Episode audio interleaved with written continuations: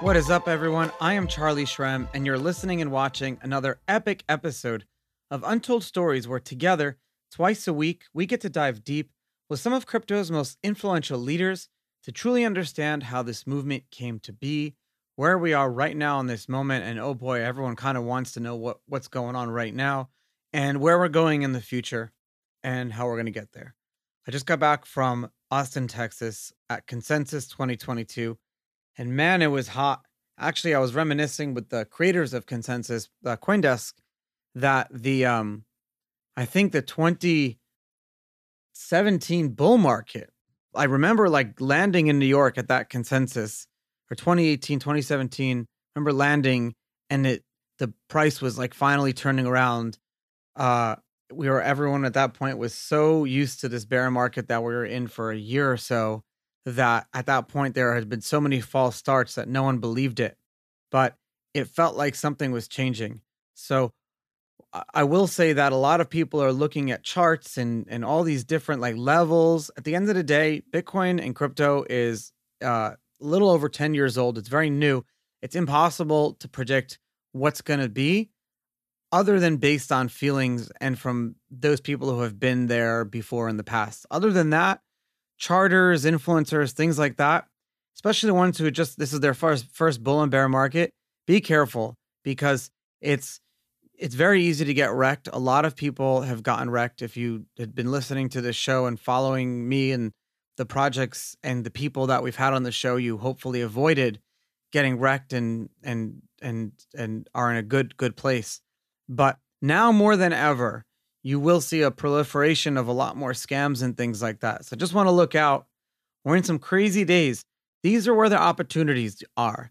Not to say that you catch the falling knife or things are going to change really quickly, but you'll know that in a year or two or three from now, when we've all made our fortunes, again, for some of us, because we all lost a little bit of it during this time around, but when we make our fortunes in a few years, we're going to look back during this year, during these months now, and saying, I wish I bought more of this. I wish I got involved. I wish I worked for this company. It's impossible to predict it when it's happened. It's always hindsight. It's always in the past. But those situations will come back. Um, so consensus was really great. Obviously, uh, Terra and Luna was on everyone's mind.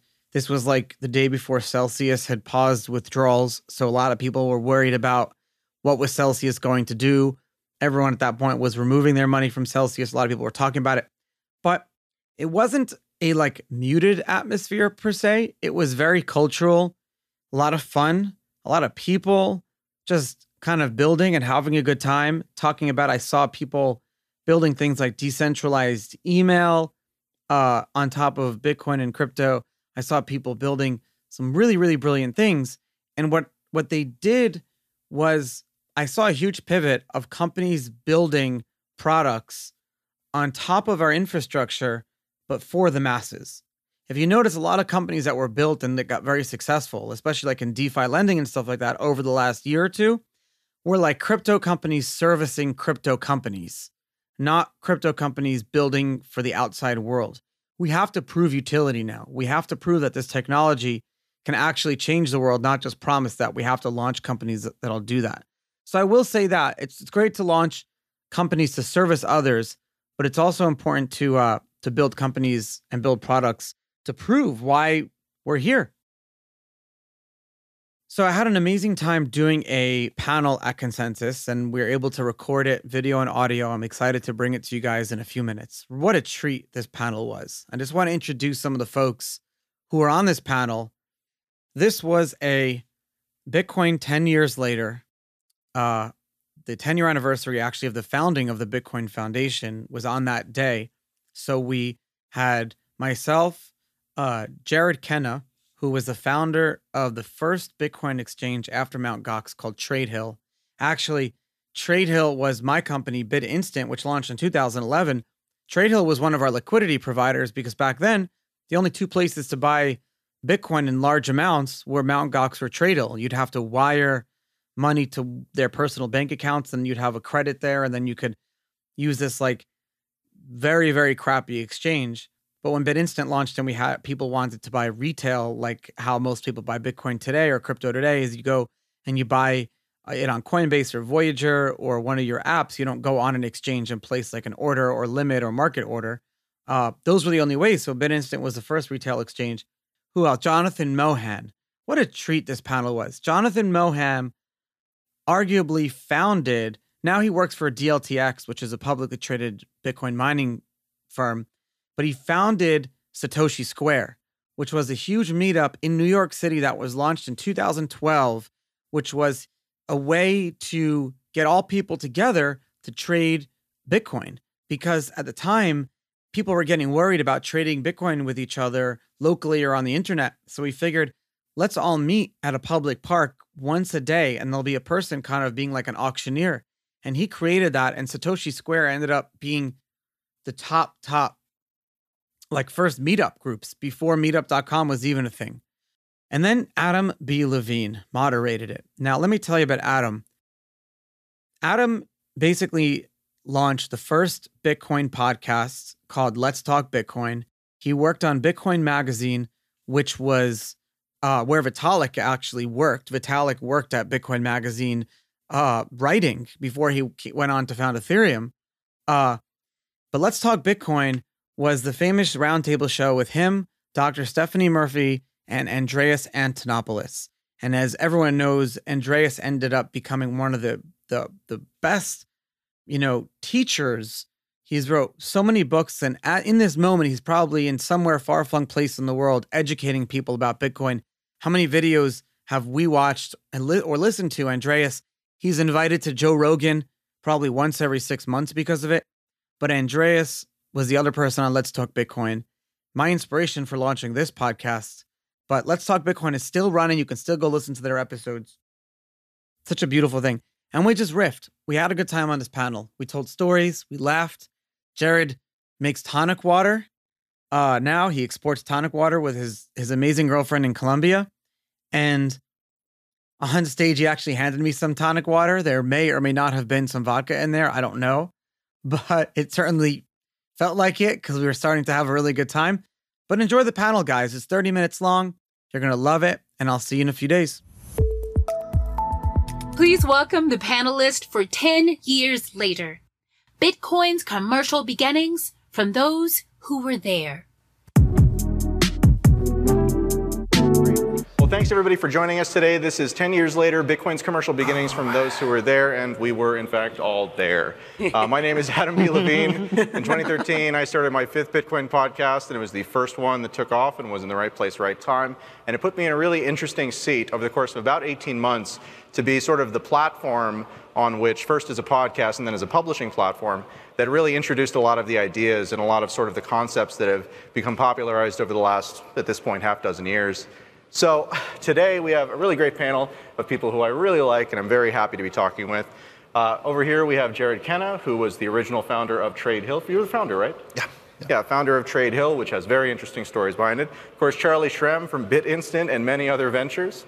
And then Jonathan Mohan, the original creator of the uh, New York Bitcoin Meetup, Satoshi ran Square. that for a long yeah. time, Satoshi Square, and a lot of other kind of very early infrastructure projects along that side. But outside of even the projects that Jonathan was involved in, Jonathan knew everybody and everything that was happening in New York, and so he's very eminently qualified to be sitting right here. So just to kind of kick it off, folks, I gave very brief intros of you. Kind of talk to us. You know, let, let's let's play the classic Bitcoin game talk very briefly about your rabbit hole story, just specifically in the context of when did you hear about it first, kind of what was the timing around that, and then what was kind of the moment where you switched from, oh, I heard about it, to I'm in it. And Jonathan, let's start with you. Oh, um, actually, it's it's. I guess it's a good lead-in because I remember watching Charlie give a talk on um, um, only one TV.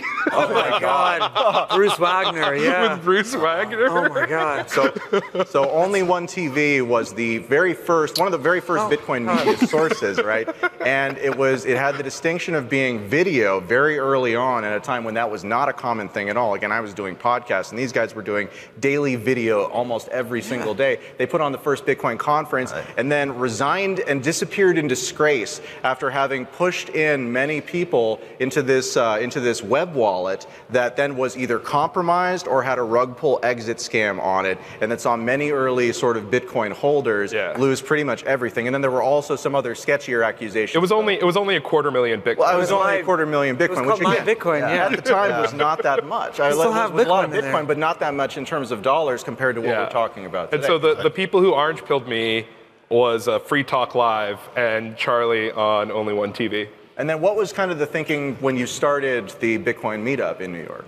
Oh, uh, well, it was just I needed a co-founder and I couldn't find anyone, and so I started a Bitcoin meetup so that I could find a co-founder for my startup. Um, but in March 13th, it got named Money Transmission, and I said you can't start a bank in your parents' basement; you go to jail. And so I put that on pause. Um, Yeah, you would. You would. okay, okay. So this is an excellent lead-in, I suppose, to Charlie. Charlie, talk to us about your story. Probably one of the first physical people that I actually spoke on the phone with about anything Bitcoin related was, was this guy over here, Jared, back in uh, 2011. But because Bitcoin back then really just existed on IRC, uh, which was like the Bitcoin chat room at the time, and it was like forums.bitcoin.org. And then, uh, shoot, there wasn't even a Reddit yet. It was Yeah. just those two places. And um, this guy over here had there was Mount Gox and Trade Hill, and no one wanted to go trade on Mount Gox because you'd have to wire money to this guy's personal bank account in Japan to buy Bitcoin. And this was the only place. So Jared started Trade Hill, and um, his accounts were getting shut down all the time, which is what would happen back then. Back then, anyone who ran a Bitcoin company would have to have their like incorporation paperwork in their back pocket, running from bank to bank as you get shut down. But um, we met and everything. But the first time that I ever felt that I was in it, because that's a great question, was I remember just being on the Bitcoin forums, and it was uh, it was May 2011, and who the guy who ended up becoming my business partner, because I I should have done like what you did, but I meet my business partners on the internet, and we three years later ran that successful company, never never met, we never spent more than 15 minutes on the phone together, but he um he was just like, yeah, I have this idea to make Bitcoin transactions faster, and I need $10,000 to start it. And my next, res- I was the first person to respond on the forum post. I said, I'm in, let's go. Yeah. Tell Seed rounds got bigger. Let's seed, yeah, that was the seed round, $10,000.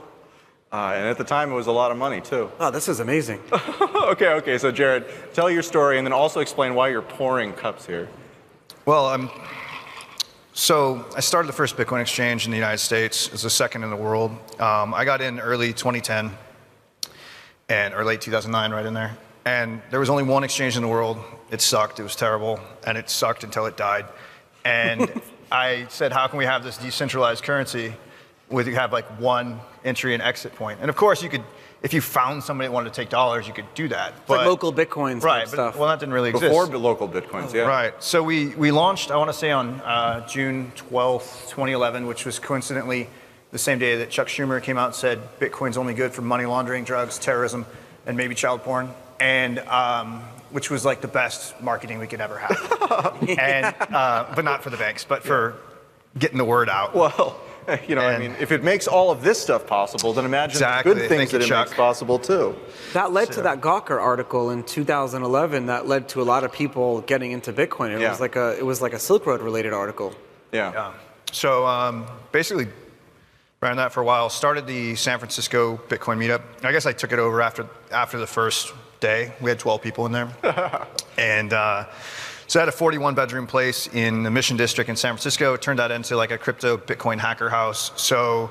You know, like uh, the rise, of, rise and rise in Bitcoin filmed a bunch of stuff there, and it was it was this old crack house but it had this crazy crypto history. Um, like Ripple came together there. I was the fourth person in Ripple, so I introduced. I had known Jed and Arthur and David prior, and then I knew Chris Larsen. So I pitched Chris Larsen on Ripple, which sounds weird. For better and, or um. I didn't hodl, unfortunately.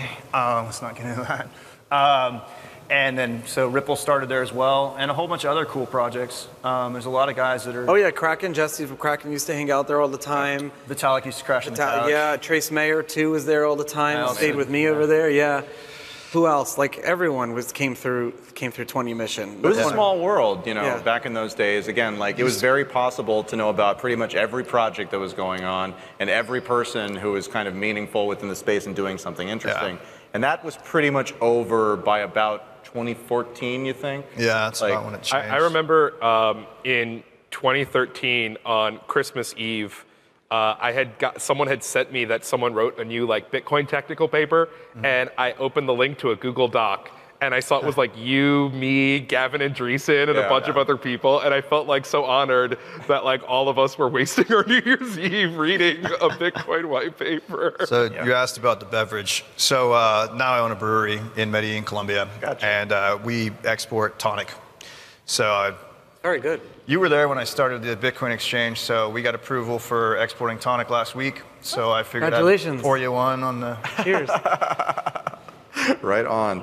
All right, cool. So again, like let's continue this sort of like uh, reminiscence about the old days. Again, like from your experience, again, like contrasting against the way that things are today, like what was what was what was it like to actually be part of that? And Charlie, I want to start with you for this one. What what was it like to be, you know, like you had kind of one of the the more interesting entrepreneurial stories.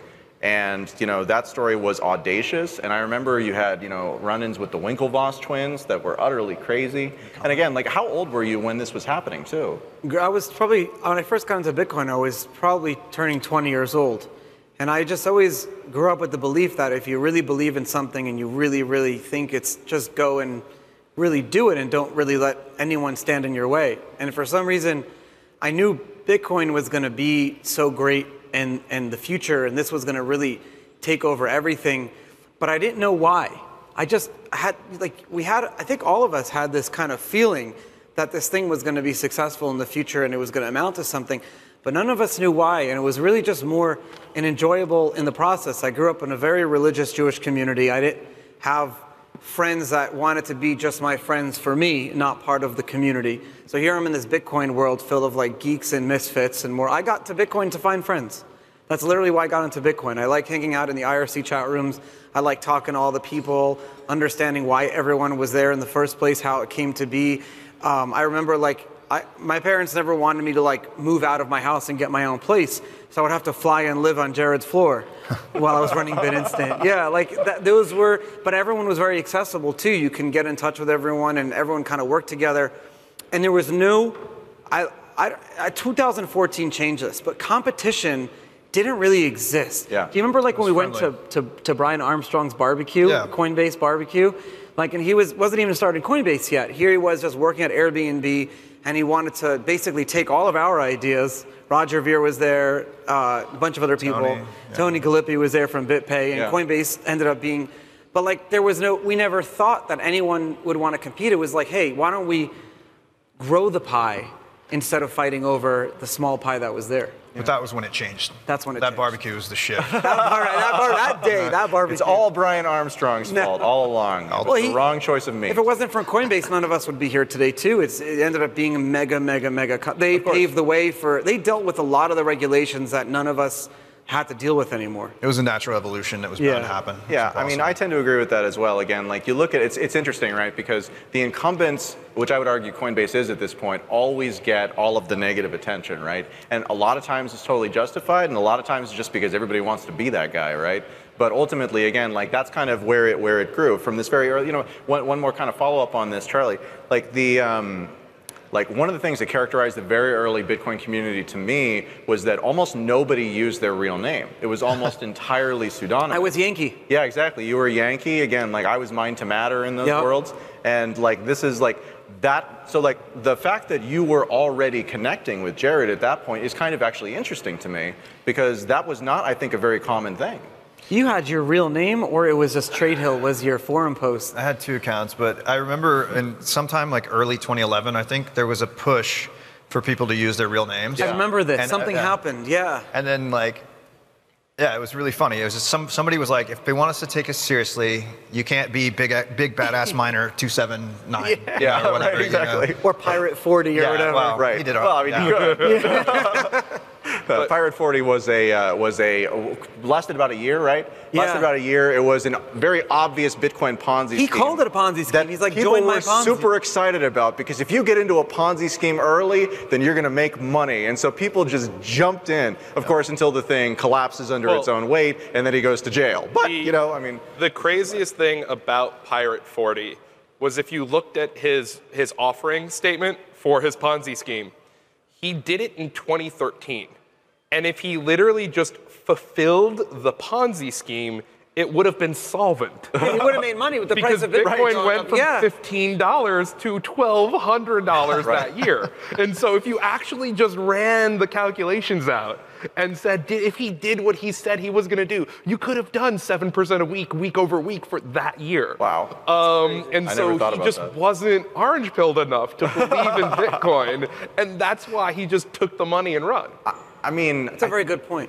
yeah. Go ahead, Charlie. No, a lot of the early scammers in the industry didn't actually believe in Bitcoin, so they would, when the industry self-regulated them out, they would leave. You know, what's funny is that I didn't believe in Bitcoin. And honestly, I still don't really believe in Bitcoin today, right? Bitcoin continues to prove that it doesn't require belief by continuing to exist. And to the extent, I've always felt that, the, that you put faith into these things. Now, of course, this was not a good investing thesis for me, but I I think that again, it's it, like you look at these faith-based systems, and you don't really need faith-based systems in a world that has cryptography and that has blockchains and stuff like that. And so, uh, you know, I don't think it requires faith, but in terms of as an investment strategy, certainly believing early on that this thing was going to work and then just acting accordingly, that turned out to be a very good strategy I think, indeed. I think the thing that was just so obvious in everyone was the conviction of values that they had Yeah. and the desire for change. Sure. Um, because it wasn't until November of 2013, during the congressional hearing,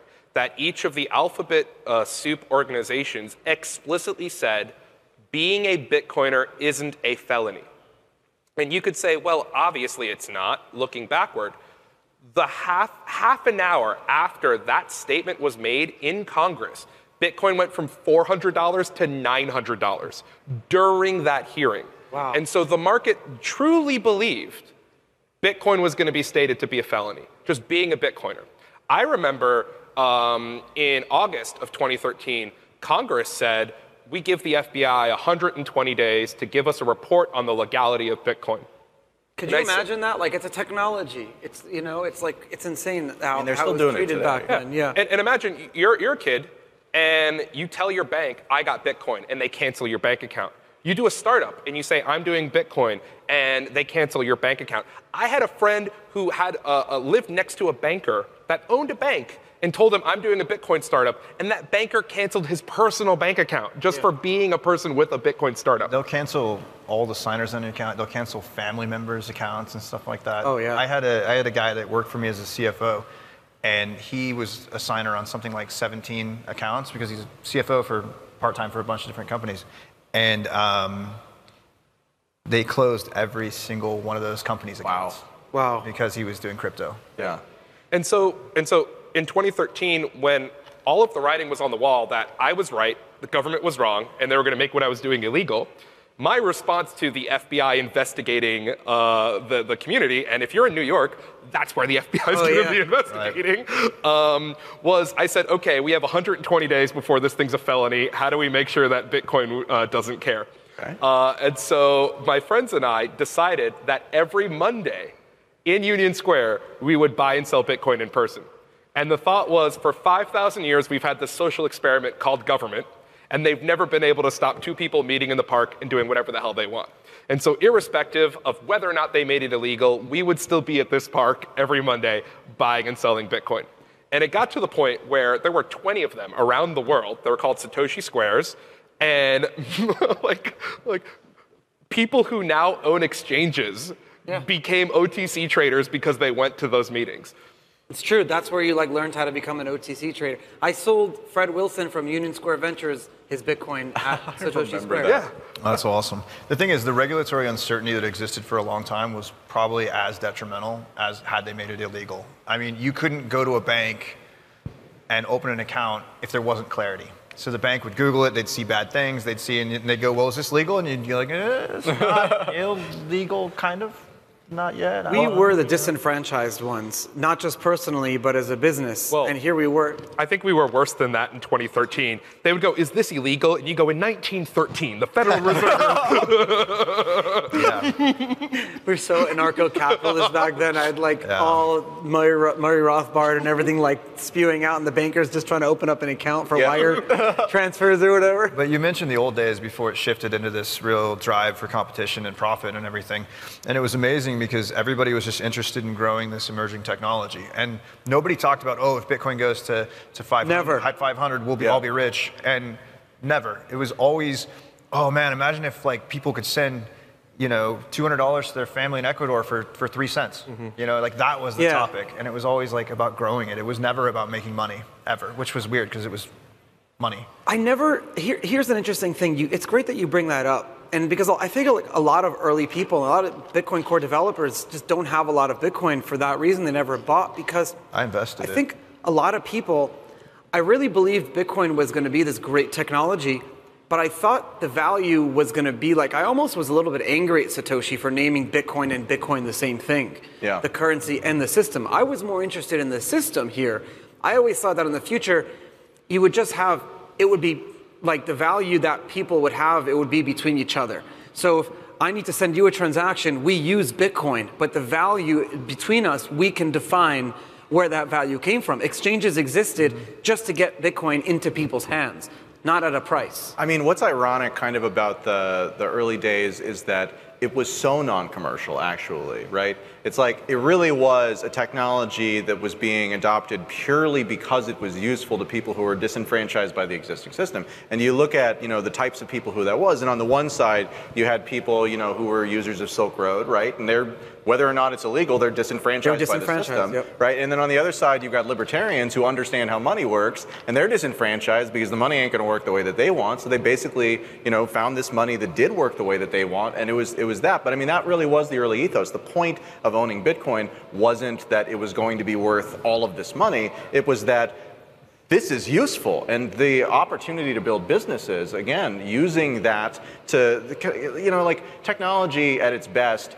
takes things that are impossible and it makes them possible but the information about that change is not evenly distributed and not quickly given out and so it's the early opportunists who are disenfranchised who tend to come into the space see those opportunities and grab it and again we're sitting up here with three people who that characterizes entirely so i mean uh, anyways i'm sorry that that's that's me going off on a little bit of a uh, memory podcasting. lane there, You're right, exactly. you're right. But uh, you know, I mean, as the industry has matured, and as we have seen, you know, I would argue there's still a lot of lack of clarity, and, you know, very Absolutely. intentionally so.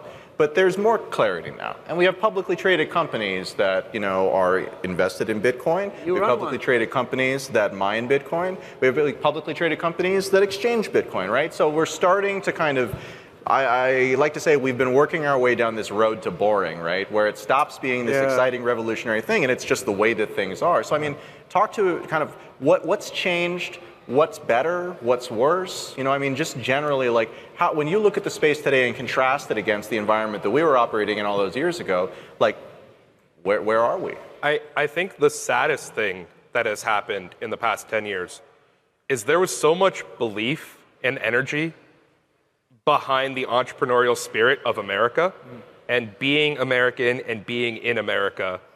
And so much of that has been gutted. So much of that has led, left New York and then left America.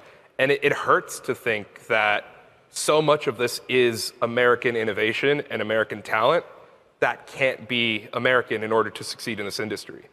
Um, and that to me is something that I, I think is the saddest part of the past 10 years. Charlie? What do you think, Jared? I mean, I got to exact- think about my answer. I was actually going to say the same thing. I'm a little upset I didn't go first. Uh, yeah, exactly. It's uh, the regulatory uncertainty allowed that, and you had so many of these companies and technologies that were created here in the United States, and then we had people had to leave, and they they're like, oh, I'll go to Australia, I'll go to Europe, I'll go to like the U.S. is like, and if you look at you know like for example what the SEC is doing with different companies. It's, it's killing it. And the US had this massive, massive advantage. And as an American, I would have liked to see the United States dominate the space. And instead, we're trailing, horribly trailing. yeah. And we're not trailing because we're losing. We're trailing because the Americans that are doing it aren't doing it in America. Right. You're right. Right. right. I mean, They that's can't. I think a great challenge. Again, like one of the things, of course, about Bitcoin that really kind of characterizes certainly my interest in it is that it for, it's it's an unstoppable form of money, right? Like blockchains are a good way to track who owns what stuff on the internet, and Bitcoin uses blockchains as a way to track who owns what money on the internet. And having internet native money is incredibly powerful, but really it's the neutrality that's inherent to Bitcoin, right? And the Bitcoin network, you know, lowercase or uppercase B, uh, that that you know kind of characterizes that, and that's something where, again, if you're the United States, I continue to think that we have a battle that's still to come. And so, like, let's let's talk about that for a second. Let's talk about again, like, what you know, for everything that's happened, what still needs to happen for this really to stop being a thing where we think about Coinbase as you know a crypto company, and it's just a company. And this is a normal business to be in that you don't even need to characterize as crypto because crypto basically is, I mean, perhaps not everything, Yeah. but but has changed the way that we view ownership and changed the way that we view many of these things. I, I appreciate this is a really big question, but uh, I mean, it's, think? it's already happening and it's inevitable. I mean, you don't talk about web companies anymore. Right, exactly. You know, that used to be a term. Yeah. You know, no, I think it just takes time. It just takes, it just has to be normal. Yeah, Right. And it's getting there. There are kids born today. There were kids that are nine years old, 10 years old that didn't live in a world without Bitcoin.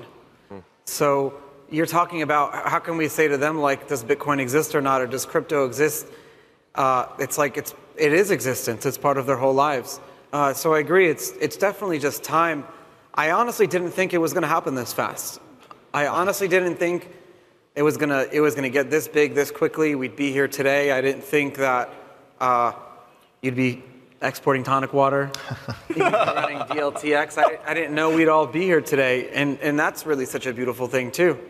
So I'm very grateful for that. I think the other thing that we under, we didn't appreciate was that for us, when it was like a three hundred million dollar market cap, that was insane. Yeah. When it when it hit dollar parity and it was Yeah. dollar Bitcoin, we all celebrated. It was nuts. Then when it hit pi, you know, three point one four later, we Oh, went yeah. nuts, which was pretty quick. Um, but it even when it was at hundreds of millions, it's nothing for the banking industry. Right. And even today, the banks, it's not even it's not even late for the banks. They Right. can still get in. So I think we thought we had a better defense against the banks. We thought it would get so big they wouldn't touch it, and we're still not so big it can't be touched by the banks. It's moving fast. I, I always thought too it would be more of a transcending. So I forgot someone who was like at a at a Free State event in, in New Hampshire said, Charlie, let's not end the Fed, let's transcend the Fed, create a better one, and uh, uh, we're all like, you know, if as if the Federal Reserve decided to put the money printer on autopilot and walk away for 30 years, and I was like, that sounds great. Yeah. Look, gas was in January 6, 2021, gas was two dollars and 25 cents. Now it's over five dollars. I hate to say it, but early Bitcoiners were right. The central bankers are screwing up our economy. Well, Yeah. yeah. Hey, I like that guy. I think I think uh, another thing that's worth mentioning that to me I love seeing is so people talk about the highest highs, and I like to think of what's the last time we hit a lowest low, mm-hmm. right, in terms of price, but also in terms of understanding of the ecosystem. When is the last time someone getting into Bitcoin asked you a question, right? And so for me, remember how much we had to talk about algorithmic oh, monetary theory and how the concept of about that, predictable payments Right. Would blow people's minds. And I, I like to say, like in the beginning of the internet, you used to say the word information superhighway Right. because an, a connected network couldn't wouldn't something they couldn't understand, but a highway they could. And it's like, when was the last time you heard information superhighway? Right. And it's those victories that you win, where it's when's the last time that question was something a new person asked you? And the general consciousness is actually growing with you.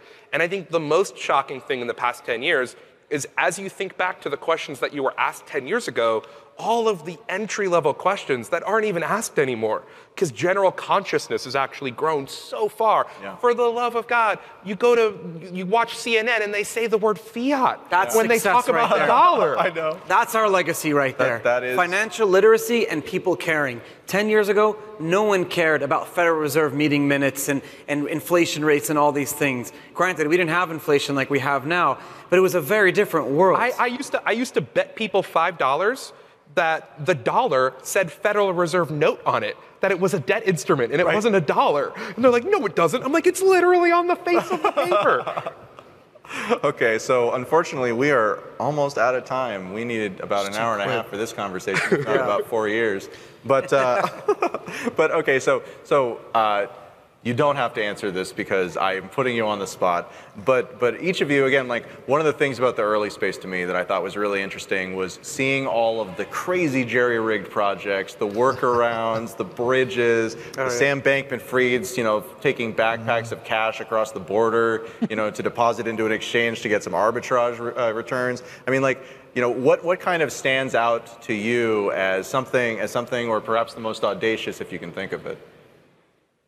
Just like one little stupid thing or Just big like- I mean, project. it's your choice. I mean, I shoved 80,000 in cash into an ATM one time. okay. I mean, that was like just because the bank wasn't open and I had to get the money in and I and I had to wire it. Yeah, How'd that go?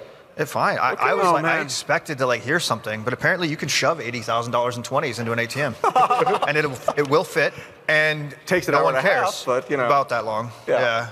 My first Bitcoin scam was scam was the pet scam. Someone was using BitInstant uh, to let people buy fake exotic animals for Bitcoin, and he never delivered their Bitcoin. So I was getting calls like, "Where's my mini fox?" and stuff like that. And I'm Oh, like, man. 20 years old, running this company out of New York City, trying to like do Bitcoin transactions. Uh, I guess if I had to go for a crazy moment, I remember being a uh, junior in college, and I was taking an accounting course, and I had this horrible professor who just thought that he could curve anything, so it didn't really matter. Okay. Uh, and so we took the accounting midterm, and every single person got like a C minus, and he's like, "Don't worry, it's basically an A. I'm gonna curve it later." And I remember getting this like horrible grade on accounting 101, and being like, "Oh my god, this is so stupid. I know accounting. This professor's just horrible." At the same time, the multi-billionaire Matthew Mellon was texting me, asking me questions about Bitcoin and how he needed to have dinner with me that day because he had another question about the blockchain. And I was like, this Yeah. legacy world is just not where I need to spend my consciousness. Like- The coolest thing is like meeting heads of state or people like that, and like they know who I am, and that's kind of cool. I never get used to that. People ask me for selfies and stuff. I'll never get used to that. I have a huge imposter syndrome. I'm like, why? Like I didn't do anything, so it's crazy. I think all of us have that. I oh, mean, oh, for sure. I mean, again, you didn't get into Bitcoin in the early days because you had a lot of other stuff going on, right? You got into it because you were looking to cause some I have trouble. nothing. I That's, that's the thing. just like, wanted friends. there's no way we would have got those jobs today. Exactly. Just because exactly. nobody else wanted The it. competitive well, we weren't the best. ecosystem We at the time was the only- non-existent. It basically, if you wanted to do something, then you just did it. Again, when I created the podcast that then propelled my career Mm-hmm. for the last 10 years, there were no other podcasts. I'm so sad that your last episode's oh, we haven't up. even announced it yet. Let's talk the oldest running. Oh, so, sorry. Never mind. well, we're announcing it now. Yes, I'm retiring my podcast. But anyways, um, guys, this has been an incredible conversation. You know, again, it's been an incredible. There's Stick my foot in my mouth. Let me there's just- nobody after us. We just keep going. So, I mean, we would keep going Oh, if going they'd let up us, now. but I think Oh. Six, seven. to. Tells you how much you go over. We're over. We're over. Okay. Thanks, everybody. This has been an incredible We'll see you in another 10 Great. years. We'll see you in another Yeah. 10 years. All right. I'll have Good job, guys.